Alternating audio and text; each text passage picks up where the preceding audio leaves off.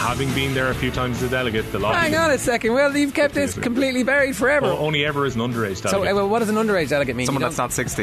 Yeah, exactly. OTB AM live weekday mornings from 7:30 on the OTB Sports app. Oh, the shape up or care! You've got all the fans down. Can we not knock it? It's a fact. I am not playing mind games. I am talking about facts. I always said if I was Aladicio, they'd probably say I was more of a tactical genius. They answer questions on anything, religious, politics, health, you know, sexual problems. Look at his face! Just look at his face! None of you, except for those two, have done anything to justify the money that you earn. None of you! Disgrace! And I suggest you shut up and show more football. Come along to Team 33, I'm Enda Call. Coming up on tonight's show, we're looking ahead to the weekend coming up in the Premier League. We're going to be discussing Ole Gunnar Solskjaer's position as Manchester United boss and what the hell is going on with Everton right now. I'm joined in studio by Phil of Power Egan. Phil, how are you? Live in the flesh, good to see you. Yeah, how are you doing? You all good? All good. It's nice to be back in studio after a brief period away in the far distant lands of Donegal in the hills. But I forgot to bring Football Special down for you though. Look, I've a brother living in Donegal now, so I have it on tap. Not actually on tap, but if you know what I mean. And in fairness, it's getting to that time of the year now where the clocks are going to go forward. So, or did they go back actually? I have no idea. Fall back, yeah. The concept of time go back. You've an doesn't extra hour exist bed, anymore anyway. Basically, it's going to be getting darker in Donegal, so yeah. It's good to have you in studio. Owen Sheehan saw me for the first time. He called me a blow-in coming into Donegal. Coming into Dublin, rather. It's like, you know, when the American tourists come over and they see the lovely lands of Donegal during the summer and they think, this is a great place. I'm going to buy a house here. I'm going to buy a holiday home. Yeah. And then they spend a winter there and they leave that house forever because it's dark and dreary and depressing. But hopefully I won't get to that stage with the living in Donegal so far. But that's not what we're here to talk about. We're here to talk about the weekend coming up in the Premier League. Shane Hannan is going to join us on the line as well. He's in Monaghan at the minute. He's going to be on in about 5 minutes. He was at the Old Trafford game, the 5-0 Liverpool win. I mean, that was really stark. I think that was the biggest performance in terms of shock value that I've seen since that 6-1 loss when Alex Ferguson was in charge, and it really was for me a nail in the coffin for Ole Gunnar Solskjaer. I'm not sure how you feel. Yeah, I think as well going into the game obviously United weren't in good form, but there was a general feeling that they turned it around for Liverpool. They turn up. You've seen Liverpool teams in the past have been able to up their game when United come to town or they go to Old Trafford, but it was just the way it happened so quickly. The first goal goes in, then the second goal, then they start losing the heads. Obviously Pogba gets sent off. There could have been other red cards. Ronaldo was lucky to stay on the pitch. Not much has been said about the Bruno Fernandes tackle as well. That wasn't great either. Just the way they had no shape about them. And yeah, I think you're talking about the final nail in the coffin. We've been here before with Solskjaer where you think it's looking pretty grim. You think of when they lost to Liverpool at Anfield and then they lost to Burnley at Old Trafford, and you thought he is under serious pressure. Then they went pretty much unbeaten for the rest of the season and they finished in the top four, and that was grand. You think of the Spurs game last season, the 6-1, it was Mourinho. You think that is not good, but they turned it around and they finished second. There was a spell in January where they were top of the league.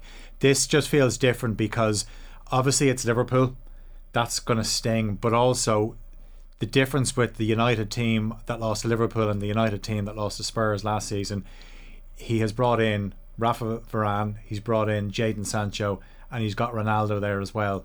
It's not acceptable anymore. So I don't really get where they're going with he's got 3 games to save his job. If they win all 3 games, is Ollie back, and does that mean everything's grand again? I don't think so. But if they don't move quickly, then they're basically just playing for European places again, whereas I think if they moved and they got somebody in like an Antonio Conte, he could rescue things. He could certainly get them back up the table, but also get the best out of the squad, and then it just means next season you hit the ground running. We've seen this so many times at United. They don't start the season well and they'll have patches where they look unbeatable, but at the end of the day you don't really fancy them to win any trophies. Yeah. It It's almost the anniversary to the year since Tottenham hammered United at Old Trafford, and that's coming up this weekend as well. I heard an interesting theory about the whole situation at United is that the board have always gone for the extremities of both sides. So they went Louis Van Gaal and Jose Mourinho, who are absolutely, you know, staunch in their belief and what they're doing, and very adversarial towards the board and towards anybody but themselves. Solskjaer is the same, but the opposite. He's so far away from that it's almost bringing them back to level from where they were under Jose Mourinho and under Louis Van Gaal. But he will never bring them above level because he cannot go that extra step. So it's an interesting time at Old Trafford. And to talk more about this is Shane the Hammer Hannan, who is on the line as well. He was at Old Trafford in the press box. Shane, how are you getting on?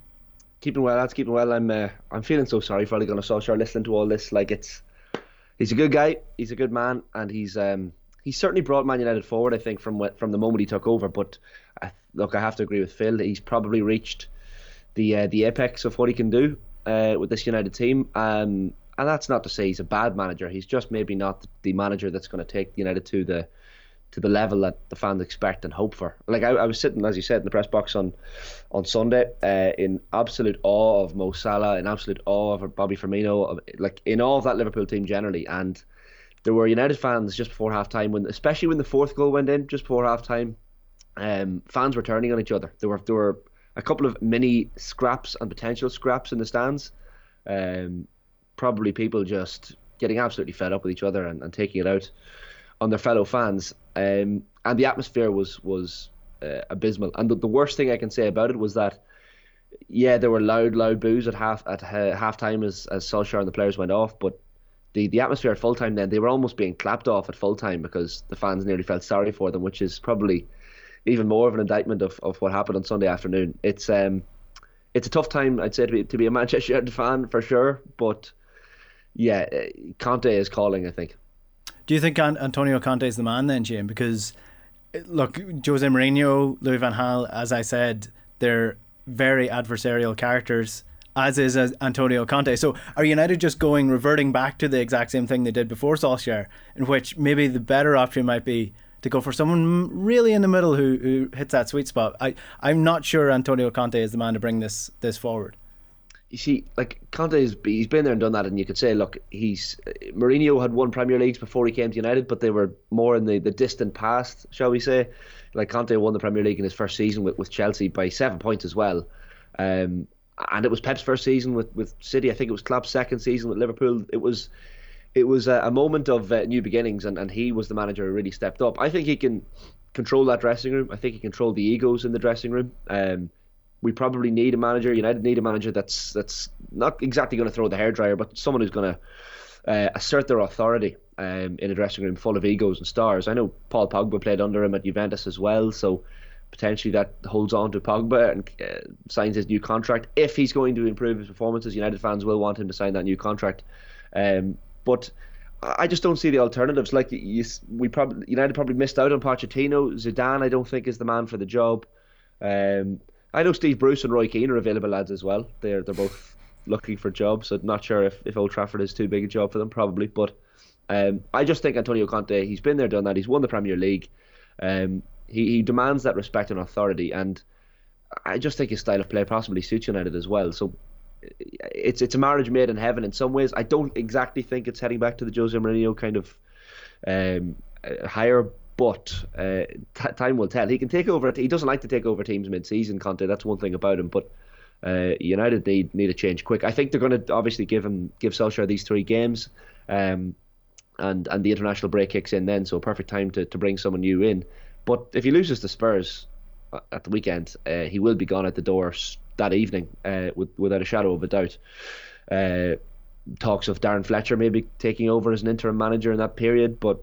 Look, we'll see what happens. He's got these 3 games. The thing I hate to see, lads, is that I know there are some United fans out there hoping and praying that Solskjaer loses on Saturday, or that we lose some of those 3 games against Spurs, Atalanta and City just to get rid of the manager, which really, you're not a real football fan if you're hoping your team loses at any point, whether things are going well or going badly. So that's one thing that's kind of left a bad taste in many mouths. Yeah, well, it'll be very interesting to see how the management situation develops over at Old Trafford over the next couple of weeks. I personally would love to see Antonio Conte take it just for the head-to-head clash he would have with Ronaldo 2 weeks into to his management season there. Let's get into the Tottenham United game then. As I said, this is pretty much almost a year since Tottenham absolutely hammered United out the gap last October. Going into this game, both teams are in pretty bad form. You know, Spurs have won 2 of their last 5 games. United lost, draw, loss in their last 4 games, so they are not going into this in good form. One thing I do want to talk about here, Phil, and it's a topic that has come up with United all the time, is their midfield. It seems to me that Spurs have the perfect midfielder that United could do with, and that's Pierre Højbjerg. I think he's the brand of midfielder that United really want, and he's really shown that he's a top-level midfielder over the last couple of years. Yeah, I think one thing that has to be brought up as well with Conte, if someone like Conte came in, that he would improve the players, because to me they don't look like they're being coached properly. A midfield is the biggest problem, and they were just all over the shop. But I don't actually believe that some of the, like, obviously McFred get a lot of stick, and when Solskjaer brings in McTominay and Fred, everyone ridicules him. But I actually don't think McTominay is a bad player, but I think he would thrive in a better coach team, and someone like Conte could do that. Like, I was watching the game, and you looking at the way Jurgen Klopp sets up his teams, I'm thinking he'd love a player like McTominay, all energy, you know, puts a shift in, and is capable of scoring goals from midfield. But United don't get anything out of their midfield at the moment. It's not function. It doesn't function at all. So that's where they're obviously losing games against better opposition. They don't get a foothold in the games. Højbjerg would improve them, because, let's be honest, it's not that hard to improve them. In terms of the actual game itself, I'd say Nuno Espirito Santo was very happy that United got hammered 5-0, because it took a bit of the spotlight off him, because Spurs were dreadful against West Ham. No shot on target in the second half. Just very, like, it's like watching Mourinho again. I know Nuno played under Mourinho, so he's almost like a mini Mourinho, but even his sound bites aren't as exciting as Mourinho, and it's all just pretty grim. And yeah, it doesn't make for a great season for Spurs. You know, they obviously won their League Cup game against Burnley, but Harry Kane hasn't been the player that he's shown in the last few seasons. We know he tends to start seasons slowly. The whole Manchester City thing, how has it affected him? Son is their main man now, and if Son doesn't perform, or if he's kept quiet, then Spurs are a problem. I think this is actually a nice game for United. It's all about whether there's a reaction. It would suggest, from some of the things we've seen during the week, it's getting to be a weekly thing with some of these United players, the apologies, but it sounds like there's going to be a reaction. And if there is, Spurs is actually a nice game. If United are up for this, they should beat Spurs. Yeah, well, if you look at the table from just goals for, you know, Chelsea top of the table, they've scored 23 goals. Liverpool scored 27. Man City on 20. Tottenham have 9. Yeah, they've scored 9 times this season. The same as Brighton, who, you know, we all know about their struggles in front of goals in general. But I mean, if you're comparing Brighton to Tottenham, Tottenham have Harry Kane up front. They've got Hung Min Son. They've got Lucas Moura, Dele Alli, goal scorers. Yeah. Brighton do not, and they have the same amount of goals. So there is a clear issue, and I think that's been a struggle for Nuno in general. I think when he took over Wolves and took them to the Premier League, they did what Leeds did. They did what Sheffield United did. That first season, they surprised a lot of people by how good they were. So they scored loads of goals, and then they reverted to a more defensive system. And even the year that Matt Doherty left, fully more defensive than that following season. So Shane, I know you have to go, so I'll get your thoughts on this Tottenham game. Is this a game that is actually winnable for United because of Spurs' struggles in front of goal, and maybe a potential reaction from the players? Because I saw even Paul Pogba came out, not so much in support as he was blasting, I think it was The Sun who had a headline about him giving out to Solskjaer after the game. So are you expecting a reaction that is going to be capable to win this game for Manchester United, or is their form just too out the window for this? Oh, lads, like, this is not a matter of sitting on the fence, but like Manchester United could win this game 4-0 or lose this game 4-0 on Saturday. Like, summed up though, Shane, isn't it? Like that just it shows us that they are just not a well-coached side if that's the case with every game. Yeah, but the thing is, I think that the former is more likely. I think they're more likely to win this game because Ole Gunnar Solskjaer always seems to find that result that he needs when he needs it, and that's something that's kind of probably maybe kept him in the job before this dour period, but. Like the pressure that's on the team this weekend is something else. I feel like players in the training sessions this week know that there's so much at stake on Saturday. They know the manager's job is at stake for one, but their own reputation is at stake as well. You lads talked about Spurs' lack of form in front of goal there, but if any defence, based on last weekend, if any defence is going to give Spurs some chances, it's going to be that United defence. They're Maguire and Lindelof all at sea. Even Luke Shaw had a terrible game. Wan-Bissaka was okay, but I mean, when you're letting so many chances go on to David De Gea's goal, David De Gea is not one of the best goalkeepers in the world, and he didn't even play that badly against Liverpool. None of the goals were of his fault, and yet his defence still allowed him to concede 5. If they give those opportunities to Spurs, and if the Spurs that we saw at the start of the season that beat Man City 1-0, they got on that run of a few winning games, and then they did the Tottenham that we all know and love. They started losing games again and lost, I think, 3 London derbies in a row. I mean, that's the type of results form that you see from Manchester United at the moment, that you get a couple of wins in a row, you start to lose. I'm worried about Højbjerg up against this United team as well. And the tactical switches from Solskjaer are going to be interesting. I don't think he's necessarily going to change his usual shape. It's too late in the game for that. But personnel have to change. McTominay and Fred won't start together on Saturday. They can't start together on Saturday. I agree with Phil. I think McTominay is an excellent footballer. Fred shows glimpses of being an excellent footballer. Plays well for Brazil at an international level, but long term he's not the answer in that position. And I don't think you can play the two of them together. Like I watched Donny van de Beek, cooling up, warming down, whatever you want to call it, by himself in a near empty Old Trafford on Sunday after the match, and with a coach, and I just felt sorry for the man. He was just running, box to box sprints, the only man on the pitch doing some work after the game. And if that man doesn't get any action on Saturday, where is he ever going to get any action in this United team? I mean, January is closing in, and there's no doubt he's going to leave if he can't get any game time. And look, I would throw Donny van de Beek in. I would nearly throw Edinson Cavani into that team as well, wherever you can fit him. I know maybe Ronaldo. What do you do with Ronaldo? This is the thing. Ronaldo nearly has to start, but there's the problem though. And if you're Solskjaer, you've got 3 games. You have to say, do you know what? If I go down, I'm going to go down swinging. Yeah, Ronaldo, you're out of here.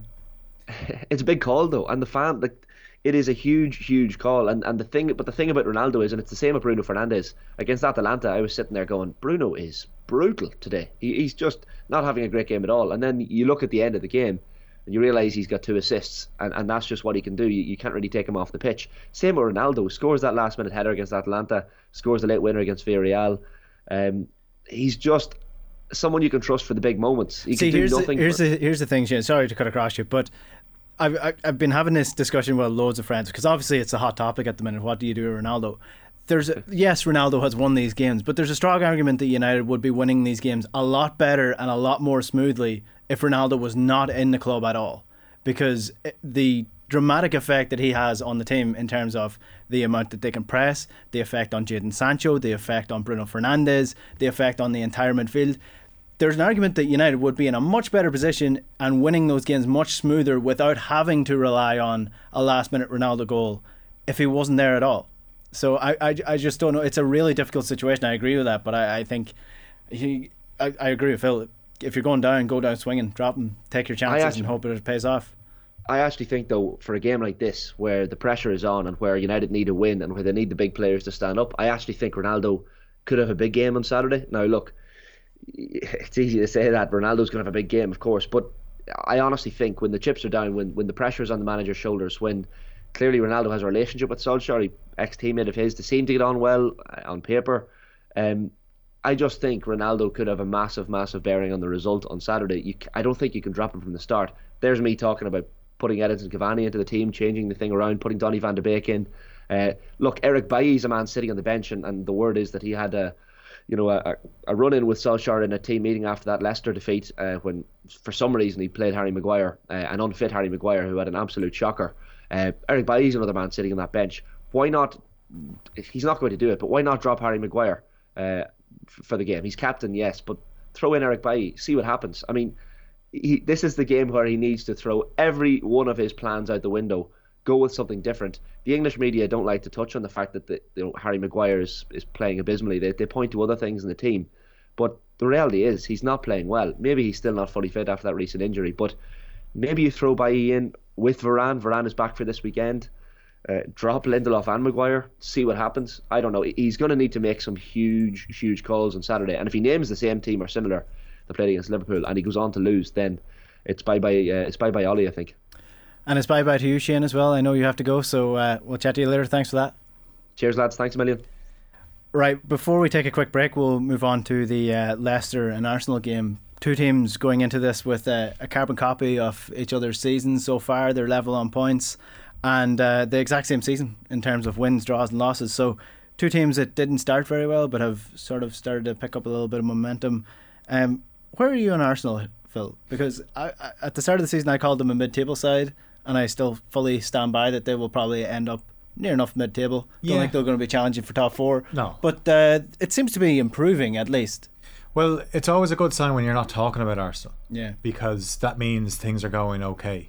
Whereas if they have one of those Arsenal performances or results where there's maybe a granite jacket, red card thrown in, then everyone's talking about Arsenal. Where are they going? What's Arteta doing? What are they trying to achieve? But they're not touching the top four. We've just talked about Manchester United, and as bad as things seem for United at the moment, they'll still finish top four because the top four is very much set in stone, I think. Leicester have come so close to breaking into that top four. They've been there, and the last couple of seasons obviously they've let it slip through their fingers in the last day of the season. So they are obviously better equipped to challenge for the top four than Arsenal are. With Arsenal, I mean, they're unbeaten since that defeat to Manchester City. They obviously lost to Chelsea as well. They lost to Brentford. They lost their first three games of the season. Two of those were games they were always going to lose. Mm-hmm. Chelsea were always going to beat Arsenal. City were always going to beat Arsenal. At the time, we thought that's not a good start to lose to Brentford. Since then, we've seen Brentford really put it up. They obviously took a point off Liverpool. They battered Chelsea for the last 15 minutes. But really fun side to watch. They're great, and you know it's very uncomfortable. Leicester obviously got a win there last weekend, but again, you know, they came away from it and they were very happy to get the 3 points, and they actually got their winning goal on a counter-attack from a Brentford set piece.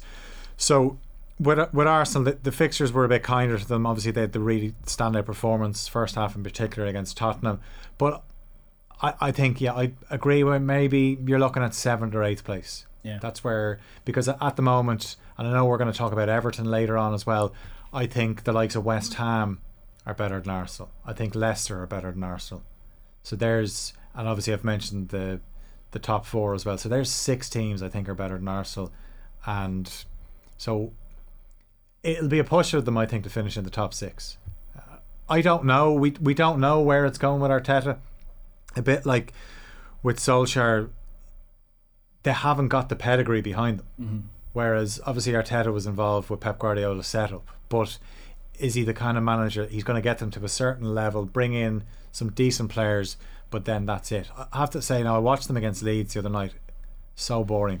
Just the first half I was struggling to stay awake, and Leeds are an exciting team, but Arsenal just look sometimes like they're overcoached, where they're not expressing themselves. And yeah, they're fine, but there's going to be plenty of weekends where we're talking about another Arsenal performance and where they're going. Mm. What's interesting is it's like Manchester City light, essentially. They've got all the ingredients, they've got all the process behind it, but they don't have the ingredients to actually make it. The players just aren't really that good in terms of the penetration. They're like, the midfield is coming, and they've got young exciting players with Emil Smith-Rowe and Saka, but they're just not at that level just yet where they're the same as Bernardo Silva or Mahrez or Foden. So it'll be interesting to see how that develops. One good thing for Arsenal, I guess, is that they're not conceding as many silly goals. And I think that comes down to Kieran Tierney and to Tomiyasu as well, coming in at right back. Ramsdale deserves a mention, because imagine signing for a club and before you've even played a game, people are laughing at you and writing you off. But he looks far more comfortable with the ball at his feet than Bernd Leno. Confident. He's very confident. He's fiery. He is, and that's what Arsenal need, because there's too many players that don't say enough on the team. And you mentioned Tierney.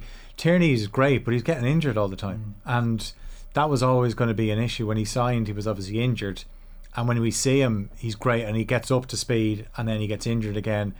The interesting tweak that he made, Arteta, was against Palace. He started Smith-Rowe and Martin Odegaard. Odegaard was awful against Palace, took him off, and now Smith-Rowe is starting, and he's not starting Odegaard now. It's only the last couple of games, but I do like the look of Smith-Rowe. You mentioned Saka. I think any of the teams in the top four would love to have Saka. That's kind of where Arsenal are at, where some of their best players could be taken away from them, and how can they compete with Manchester City in terms of the manager that City have, the budget that City have? They can't compete with Chelsea's budget or manager. People would say they could be similar to Liverpool in terms of the transfer dealings, but the difference is Klopp turns these 30 and 40 million pound signings into stars. Arteta hasn't done that yet, and we don't know if he can. It'll be interesting to see how it develops. I think the Odegaard situation is interesting, because now with Lacazette coming in, they've changed the formation around, so it'll be interesting to see how he finds his way back into the team. Just before we finish up on this then, Leicester still fairly heavily driven forward by Jamie Vardy, top goal scorer this year again, 7 goals so far this season in the league. Daka obviously getting off the mark nicely now with 4 goals in Europe a couple of weeks ago. How is this game going to go for you? Yeah, I would be leaning towards Leicester, but it's a tough one to call. And Tielemans deserves a mention. He's been brilliant. His ability to strike a ball is quality. Interesting that Brendan Rodgers felt his side were conceding too many goals. They obviously conceded 2 against Palace, and Vestergaard was part of that. Johnny Evans has come back. He's reverted now to a 3 at the back. It's something he did with Liverpool. When Liverpool were after starting to leak a few goals, Rodgers went to a back 3, so he's got a back 3 of Soyuncu, Evans and Amati, and they look a bit more solid. So I think I'd be leaning towards Leicester, but again, it's a good test for Arsenal, where the fixtures were cruel to them at the start, then they got a nice run, they've built up a bit of momentum, so this is their first real test since that Manchester City game in terms of, they passed the test of the North London derby with flying colours, but since that game this will be a nice little indication of exactly where Arsenal are at. But I always like Ben White, obviously went off injured the other night. Now the talk is that this is down to there's been a few bugs in the squad, so they're not serious injuries, but the closer Arsenal get to their strongest 11, obviously the better for Arteta. But I would still, if you were going to push me for a winner, I would say Leicester. Yeah, I think they're going into this in pretty decent form. We're turning to Merseyside. We'll start with Everton, because I guess they haven't really been discussed in all that depth so far this season, mainly because it's been fairly steady under Rafa Benitez. But shock to the system last week, a 5-2 loss to Watford. And it wasn't so much the loss to Watford that is almost a shock to the system. It's the manner of the loss, and it's something you don't see too often with Rafa Benitez's sides, and it was just completely capitulated in defence. Very shaky in terms of Rafa's reign there, because of obviously his links with Liverpool. What went wrong with Everton last week, firstly? Well, I think they're obviously missing Calvert-Lewin is a big loss to them, and obviously Richarlison is back in now, but he wasn't there. So without them, you're starting with Solomon Rondon, and I don't want to be too harsh on him, but when he came into the team, he looked a bit heavy, where he hadn't got enough game time in him, and they're still pulling out these results. The performance at Old Trafford and Damari Gray and Andros Townsend, when you consider they cost a combined 1.8 million. It looked like a shrewd bit of business. But we saw this with Everton last season. As the season goes on, you know, and the sample size becomes bigger, then things start to level out a bit. And the problem for Everton is they just lack quality in certain areas. And I think as well, when I watch them, they lack a bit of mobility. And it just, I suppose the killer was that it was Josh King as well, a player that blink and you would have missed that he actually played for Everton. It'll be one of those in 10 years. Josh King, you'll talk about when he played for Everton, like, honestly, I don't even remember that, but he took his goals really well. You're right though, it's very hard to remember a Rafa Benitez team capitulate like that. They're always known for being set up, some people would say too defensively, where you think back to when he was the Newcastle manager in that Manchester City game where they basically played to keep the score down and frustrate City. You can't obviously do that at Everton. It's a tough one for him because the Liverpool link, there is people there wanted him to fail before he even took charge of a game, but he had started quite well. So now we're kind of getting into the tricky stuff, and the fact that it was a home game as well. They struggled at home last season. Obviously there wasn't fans there, but the fans expect, he's not obviously, I don't think Rafa Benitez is anywhere near as good as he used to be. I thought it was a strange appointment, given the fact obviously with the Liverpool link. I just thought Everton could have gone elsewhere, but Wolves are not that bad. Like, this is a tough game for them. Yeah, they're going into this game in pretty decent form as well. The Everton signing situation is always one that it really intrigues me, because it seems that no matter who the manager is, they always go for the same player. So if you look at this year, Rafa Benitez came in, Damari Gray, who obviously is a decent signing, a decent player, Andros Townsend again, both can light up the game like 3 to 4 times every couple of weeks, and then just trail off and do nothing for the rest of the season. And then the year before that with Carlo Ancelotti, they brought in Alex Iwobi and Moise Kean. Before that, Kevin Morales at the club, and all these players are really, really talented players. Yannick Bolasie is another one. They're all very, very similar mercurial wingers who are amazing when they're good, but just not that good then for 80% of the season. And it always then confuses me why Everton they wonder why they're inconsistent. It's because they've been signing really inconsistent players, and there just seems to be the consistency of inconsistency with Everton over the last couple of years, and it's continuing under Rafa Benitez. My worry with Everton and Rafa especially is that they will at some stage come short of goals, and you cannot compete at the top 8 level if you're not scoring goals.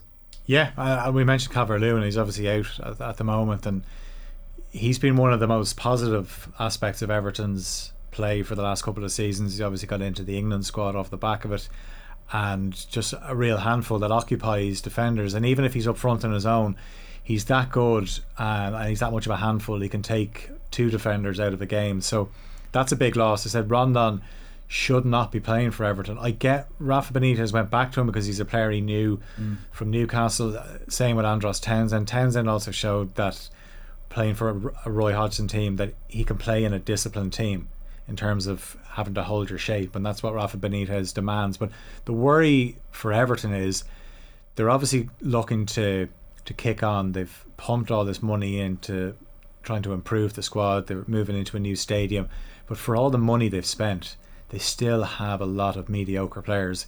They have players that on their day can be excellent, but as you said, not consistent enough. So it's just going to be more of the same, I feel. And the problem is, whatever about it being more of the same under Ancelotti, more of the same under Rafa Benitez will really not go down well with Everton fans, because they'll put up with it if they thought, he's a former Liverpool manager, but if he was bringing them up the table, they think we put up with it. But if it's more of the same and it's a former Liverpool manager, that'll get old pretty quickly. Yeah, Carlo Ancelotti brings something different as well. He's a step above where Rafa got. I know Rafa's a Champions League winning manager as well, but you know, if the Everton fans would have been thinking, okay, it's Carlo, it'll eventually come, whereas with Rafa, I just don't think he'll get that time. I think it's not working, it's too defensive, it's never going to progress, and they'll just get rid of him. I can't see it being a success. Ancelotti, some of the Every time some of them were dreadful. Actually, do you know what game stands out because it was so bad? Brighton and Everton last season at the Amex Stadium was one of the worst games I saw last season. It was absolutely awful. Ended 0-0, didn't it? 0-0, yeah. And it just, you know, one of those games that you watch it and you think the amount of things I could have done during that game rather than watch it. But look, I mean, we love football, we watch it, and you don't know what's going to happen. But I don't think it was all rosy in the garden with Ancelotti. I just don't think the way it ended, we didn't expect that Real Madrid would be coming knocking on the door. But yeah, Wolves have been unlucky in games. I think the win at Southampton was a big one for them. The fact that Jimenez scored in it, but you think back to the United game, even how they lost that game, I'll never know. But yeah, again, they have players that are a little bit inconsistent, but they certainly are a lot easier on the eye than who we mentioned earlier in the programme, Nuno's starting 11 when he was at Wolves. Yeah, they're starting to pick up results as well, which is the most important thing. I think they'll be a solid mid-table side. I can't see them going any further than that. But before we finish up then, let's talk about the other side of Merseyside, Liverpool, who are second in the table, absolutely flying, look like they are at the level that they were a couple of years ago. So my question to you is, where's it going to go wrong? What would have to happen to this Liverpool side for it to start to maybe drift off to where it was last year? It was the Van Dijk injury. What would be worst case scenario for this Liverpool side? Well, I think the big worry for Liverpool fans is the African Cup of Nations. Like, you're losing Mo Salah. We don't know exactly how many games he's going to be out for. It's gone from, I've seen it from the range of two league games to 8 games in total. Obviously Liverpool are still in the League Cup. Maybe one of those games could be a League Cup game. It's not only Salah they're missing out on. Mane is gone as well. Naby Keita goes. So Salah obviously is the one. For like the Van Dijk injury was this time last year. But Liverpool were top at Christmas. They obviously, before Christmas, they went to Palace and they hammered them 7-0. And then they drew that game at West Brom. And then January was just all downhill. And January, if things have ever gone wrong for Klopp at Liverpool, it's always been January. When he started there, you know, he talked about just the calendar and the busy schedule. He was always used to having a Christmas break at Dortmund, but he was able to adjust. But now the AFCON is going to be a big test for Liverpool, because you're losing Salah and they just don't have the depth there. They've obviously, they're more, I think they're better equipped now to deal without Van Dijk than they were last season, because Konaté has come in.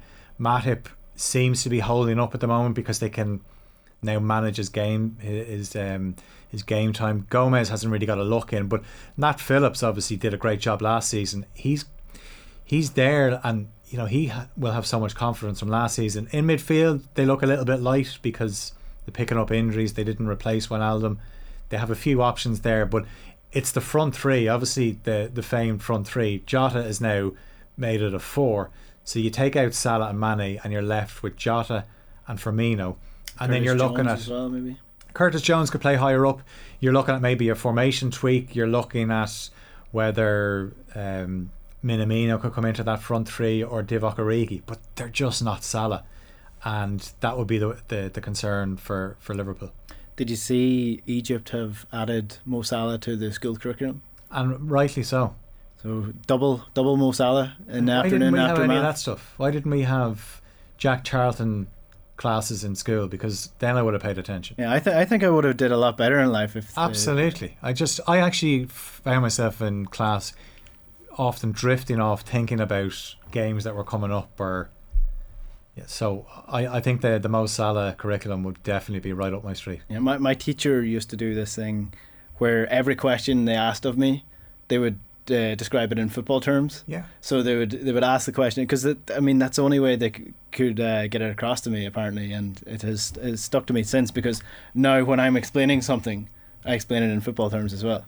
I tend to remember things to do with football as well in terms of important dates. Whether it's anniversaries or birthdays, I can kind of relate them back, where I think back, yeah, that happened then around a football match, so I don't forget dates. But yeah, I think we've got a few issues if we can't remember other stuff. Well, the main thing is to never organise your wedding around the weekend of a big match, regardless of what it is, because everybody will be watching it. Yeah, absolutely. I've been in that situation before at weddings where the whole place leaves, and it's, you got to feel sorry for the bride and groom or the wedding party that there's no one left there. So, I mean, personally, if it was me, I'd embrace it and I'd put the big screen in the function room and just say, we're in this together. But yeah, luckily I chose wisely. I didn't have a big game on the day. My sister's wedding fell on the day of the Northwest Derby between Derry City and Finn Harps. And at the time, Barry McNamee was playing for Derry and Tony McNamee was playing for Finn Harps. And that was on the screen there, cousins of mine. Yeah. So everybody was just out watching that game. But it was in a nice period between the dinner and the dancing. Ah, yeah. So everyone was just too tired. Everyone was just spread out anyway. Yeah. And but, ready to dance, yeah. That is a complete side point. That is us done on this week's Team 33. If you like this video and you want to see more of them, hit the subscribe button below on YouTube. You can text us on 53106, get your thoughts in on all of the above as well, or you can tweet us at Team33 as well. That's spelled out in words. Phil, thanks very much. Thanks, Anna.